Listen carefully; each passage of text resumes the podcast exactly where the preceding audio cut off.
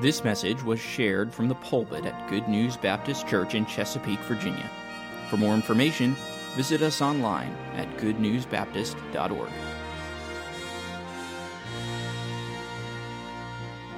Turn with me to 1 Peter. We'll be in 1 Peter this evening. Again, as always, I'm so thankful for the opportunity to open up God's Word um, to my family, to my church family. Um, I don't take that for granted. Um, it is a humbling experience to uh, preach the Word of God.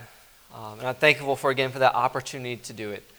Um, um, I think every one of us in this room, we have certain things that we really enjoy. it's the things that we take our vacation days for, that we look forward to the weekends that we can maybe pursue this hobby. Maybe it's just something after work that you can get off, and you just you have these certain hobbies, these certain things that you just love to do. And God has given us so many things in this life to enjoy. So many things. Um, and I'm thankful that He's given us these things that we can enjoy life. It's not just we follow this rule book and it's a, um, it's just a boring life. No, God has given us so many things to enjoy in this creation. Um, one of the things that I've absolutely loved, um, and I've loved to do, is to hike and to backpack.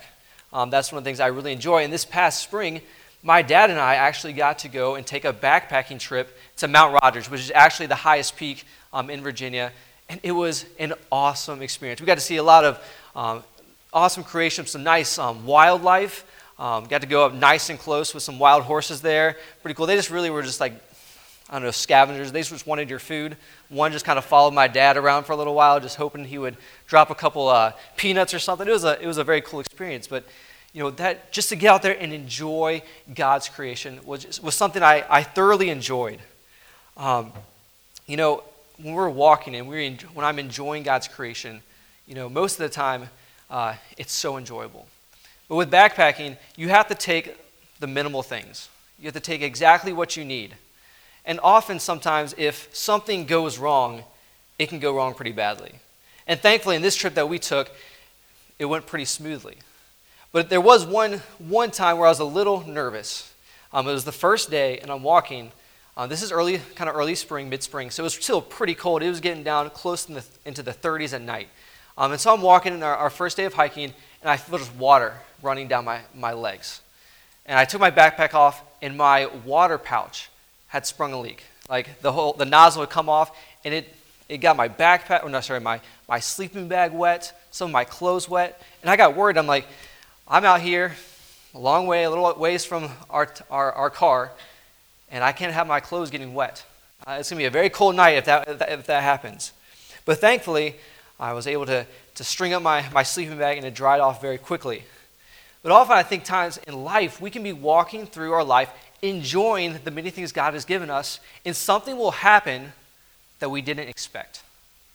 Something will happen that is maybe not what we wanted to happen. Maybe we weren't, we weren't prepared for something.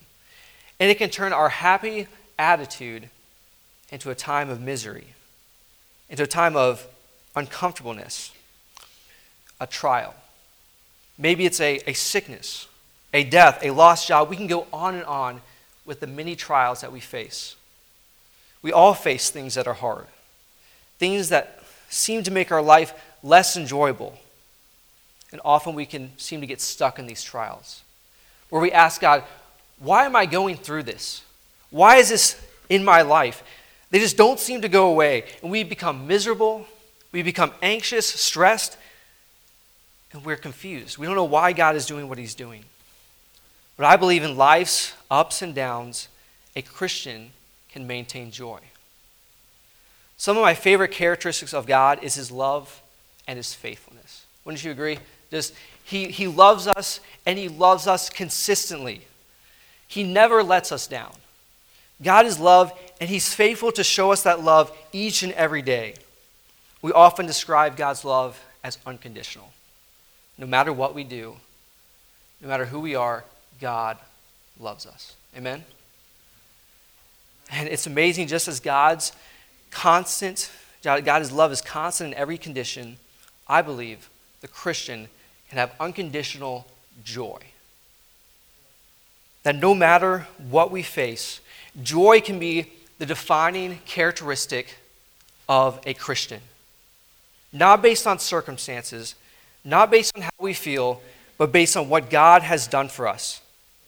God wants us to each live a life that is filled with joy. It's one of the fruits of the Spirit.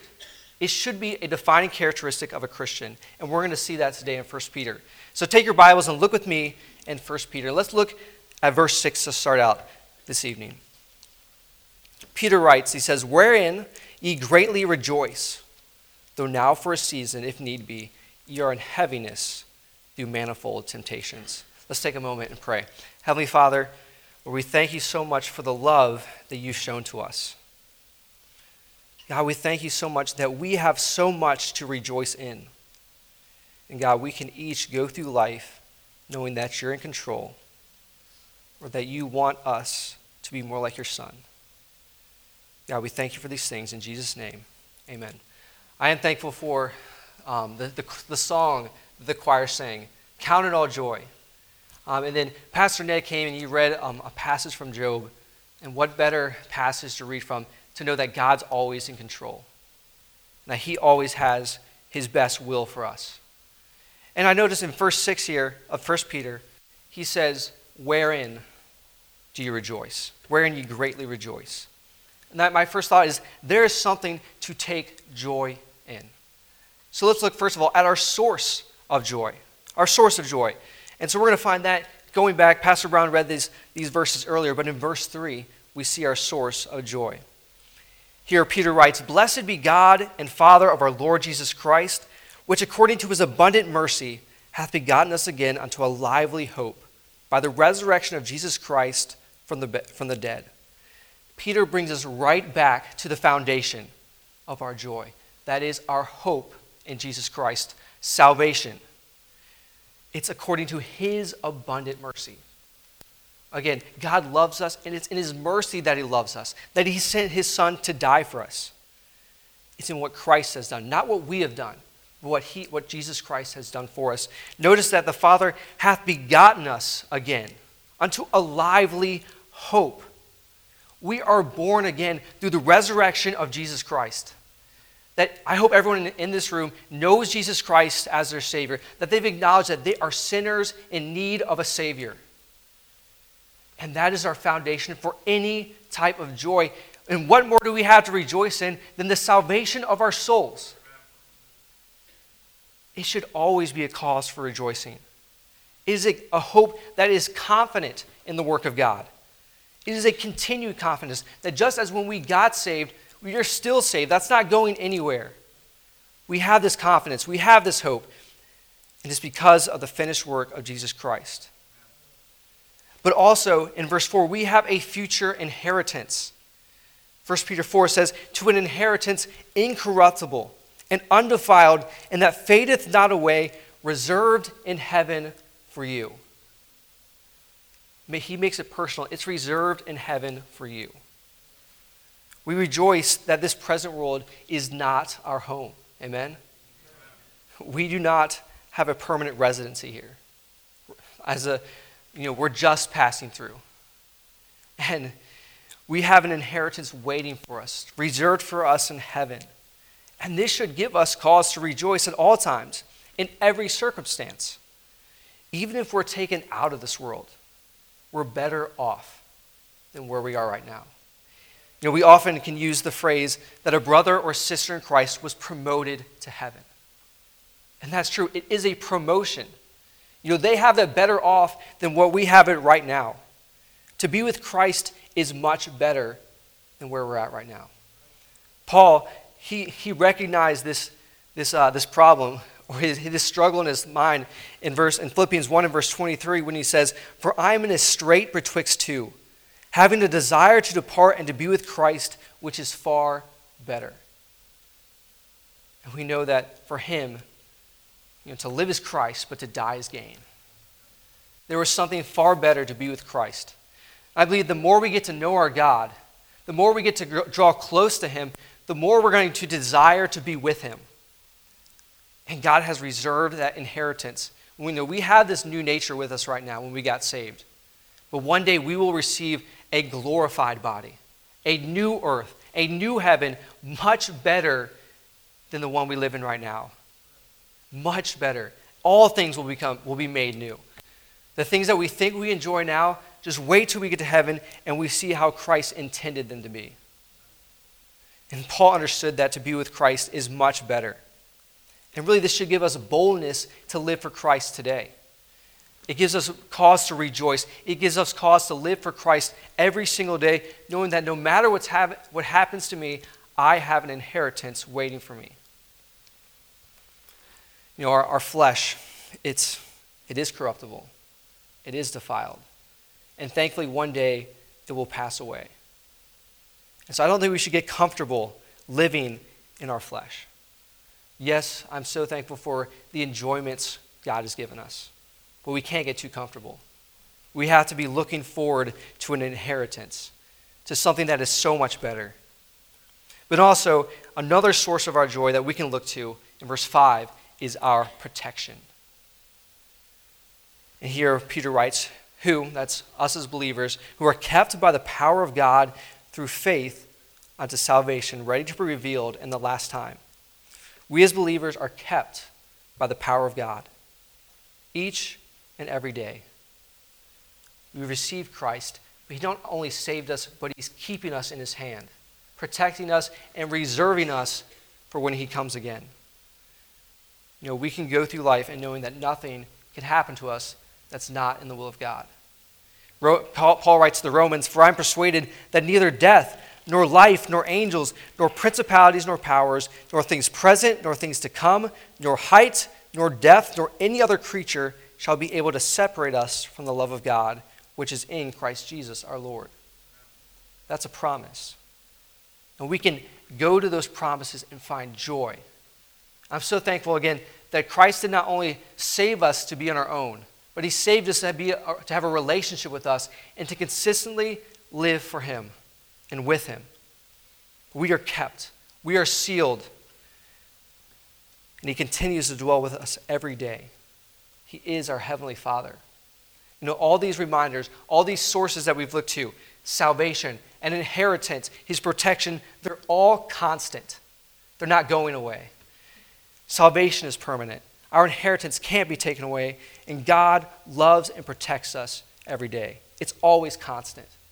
And that's why I'm so thankful that though we face so many different circumstances in our life, it's up and down, up and down. One thing remains constant, and that is God. And that's why it is so important that we understand the setting of our joy. You know, we all face hard times. It's, it's a part of life.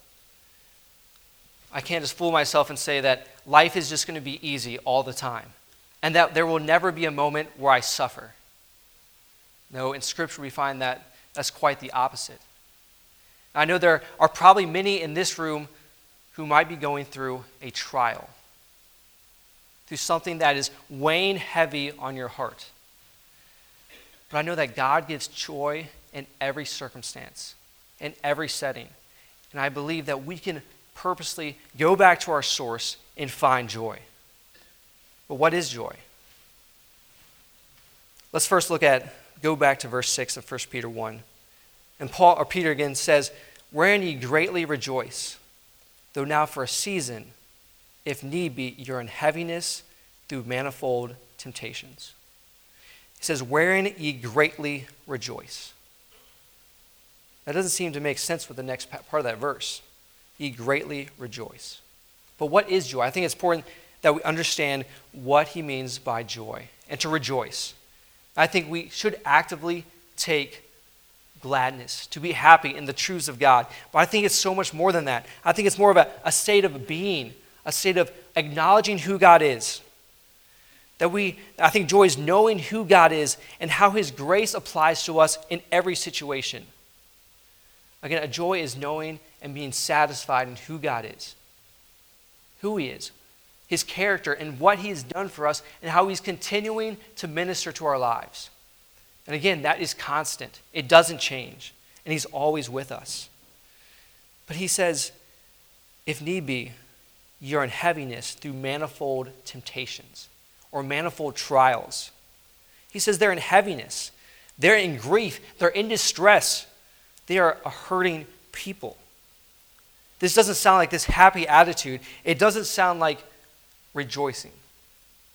But yet, Peter says, Ye greatly rejoice. And those truths, those sources that we looked at, they will always remain, even through the trials. See, Peter, he was writing to a hurting people.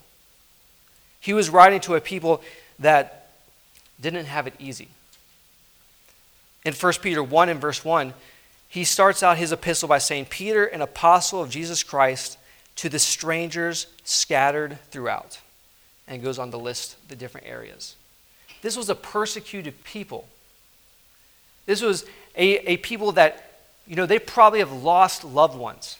They probably have had houses taken away. We can read in the book of Acts of how even Saul, the Apostle Paul, before he received Christ, went and terrorized the church of God. He was persecuting, he was driving Christians, believers out. They knew what it meant to suffer. They knew what it meant to, under, to undergo a trial. But God still saw those believers. He saw them where they were at, and God sees us now. And yes, this passage was primarily written to believers suffering persecution. But I believe it still apply, applies to all trials that we will face. It, it applies to the different struggles that we will face even on a daily basis. Because we can have joy. You know, Peter says that, that they're going through manifold or various trials. A difference, or we each face a variety of trials every day. But what should our attitude be? Even when we face storms that seem to be unending, we can often feel overwhelmed and we can feel helpless. But when we think back to who God is and what He's done, we can have joy. I love how Paul puts it in Philippians 4 11 and 13. He says, Not that I speak in respect of want, for I have learned in whatsoever state I am, therewith to be content. I know both how to be abased, and I know how to abound everywhere and in all things. I'm instructed both to be full and to be hungry, both to abound and to suffer need. I can do all things through Christ, which strengtheneth me. Again, for every circumstance, for every trial, we can accomplish it through God's power. To have joy doesn't mean that we just don't have hard times, it means that we rejoice in who God is during those hard times. See, even Peter notes to these believers that it will only last for a season. It's only for a season. Trials will not last forever if you have Christ. Again, most trials that we go through are only for a short period of time. God is often quick to comfort our hearts and draw us close to Himself. See, even in death, God delivers His child to receive that inheritance. So, if you're in a trial right now, know that God will deliver you. It's a guarantee. I'm reminded of the rainbow, the token of God's grace and mercy that He gave to Noah. That when we see it, we can know that the storm will end, that His grace and mercy is something He loves to show to His people. Even um, Brother Brown shared with us this morning that even in the midst of God pouring out His judgment, he loves to show mercy. And he continues to do that. And he's merciful to, to remove the believer from the trial eventually. It doesn't promise that he's going to do it immediately. But again, we must trust God. I think it calls us to rejoice even more in the truths of salvation. Yeah, I believe it's so important that we understand the setting of our, of our joy. But I think it's also important that we understand God's perspective. And that's the purpose of trials. The purpose of trials. So look with me in verse 7. Peter goes on to write, That the trial of your faith, being much more precious than of gold that perisheth, though it be tried with fire, might be found unto the praise and honor and glory at the appearing of Jesus Christ. So when we face a trial, God is testing our faith, He is purifying our faith. No, he's saying that our faith might be found unto the praise and honor and glory at the appearing of Jesus Christ. It's all for his glory, to purify us, to make us more like his son. He wants to make sure our faith is genuine before him. God is shaping us. I get the picture of God seeking to work out all our infirmities, to work out all our imperfections. I know we can never be completely perfect, but He wants to shape us just as that gold is purified to make us more like Jesus Christ. God uses trials to mold us and to become more like His Son. One of my favorite hymns is, is Lord, I Need You by Ron Hamilton.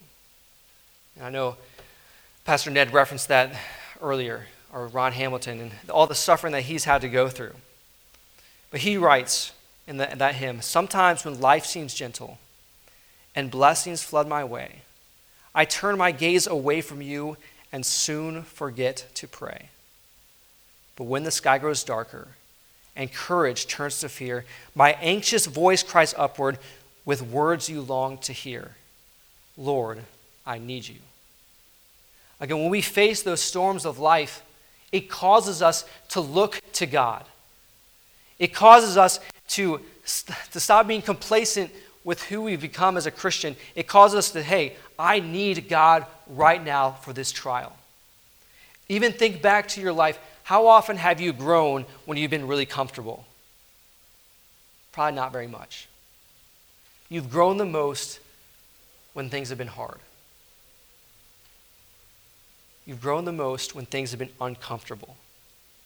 And God has a desire to make you more like His Son. And the way He does that is often through trials that He sends your way. He wants you to call out to Him, He wants you to draw close to Him. And oftentimes, when things are going really good, we get complacent. We start to rely on ourselves. But we must go back to God to focus on who God is and what He's done for us and how that grace applies to us right now. These truths must always give us joy. They must always cause us to trust Him. Know, we, in Scripture, we are commanded to rejoice. It's often one of the key characteristics of a Christian. It's a fruit of the Spirit. But however, joy is also always centered, focused on one thing and that's Jesus Christ. And we must have a proper focus during trial. 1 Peter 1 and verse 8 says, Whom having not seen, ye love, and whom though now ye see him not yet believing, ye rejoice with joy unspeakable and full of glory. Christ is our hope. He must be our focus. He must be the person that we are always focused on. When we take our eyes off of him, that's when we start to stray. But I love that Peter brings out the fact that we have not seen him. we have not seen Jesus Christ in the flesh, but we love him. We still have faith in who he is and what he's done for us, and we believe that he is salvation and that he is with us. This brings joy. No matter what storm we face, what trial comes our way, we can believe in the finished work of Jesus Christ. The world cannot understand this joy. It doesn't make sense. They can't understand that in the midst of a great heaviness, we can have joy. This joy surpasses all our circumstances. It is unconditional because it is focused on our Savior who has loved us with unconditional love. Our focus must be on Christ. And who better to, to reference this than Peter himself? We all know the story of Peter on the water, how he got to walk on the water.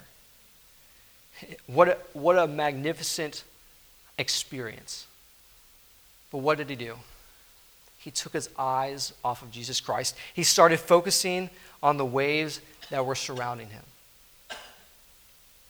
And he started to sink. When we take our eyes off of Christ and let fear, anxiety, and stress take over, we will start to sink. We will start to fail.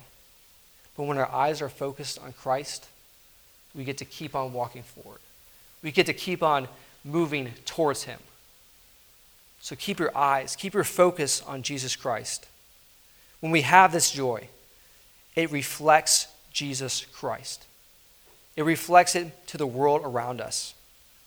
I find so much encouragement in 2 Corinthians 4 when Paul writes, We are troubled on every side, yet not distressed. We are perplexed, but not in despair, persecuted, but not forsaken, cast down, but not destroyed. But know this always bearing about in the body the dying of the Lord Jesus, that the life also of Jesus might be made manifest in our body. There are so many reasons that God sends trials our way. I think we can often just sit there and we can ask God, why do you choose to mold me this way? To put me through this experience? And if we're not careful, bitterness can creep into our life. But again, God loves us. We always have to go back to our sources of joy and the fact that God saved us. He saved us not only for right now, but for an inheritance. When we can always live with that fact and trust Him that He has what's best in mind for us. And that when we truly show joy, when we go through these different trials, these different persecutions, that the world can see us and they can see Christ. And I hope everyone in this room knows Jesus Christ as their Savior. I hope that everyone is living with joy. But I think so often we get so we get so taken aback by the storms that we face that the unconditional joy that we should have becomes conditional joy based on the circumstances that we're in. I think that's that can be just as much of a sin as a lot of the other things we talk about. Because when we choose to become stressed, to become worryful, to start doubting God, that's against his character. Because he's given everything that we need. He's given us so many blessings, so many promises that we can always go to his word and find rest, to find joy. We must keep our focus on Jesus Christ.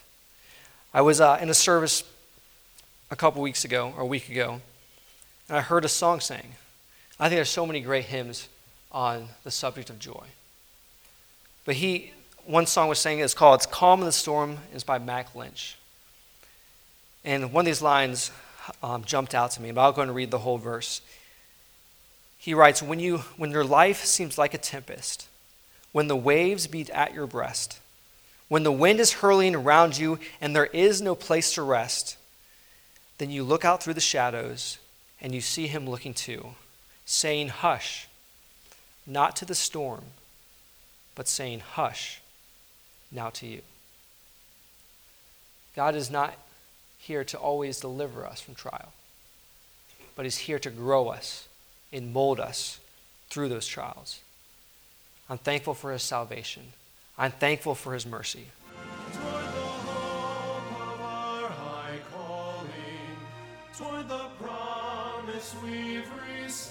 Thank you for listening. If you have questions about your relationship with God, or you would like to know more about the ministry of Good News Baptist Church, please visit us online at goodnewsbaptist.org or call us at 757 488 3241. We encourage you to share this message with others. We trust your heart was challenged as you listened, and God's Word has had an impact on your life, as together we strive to show forth the path of life.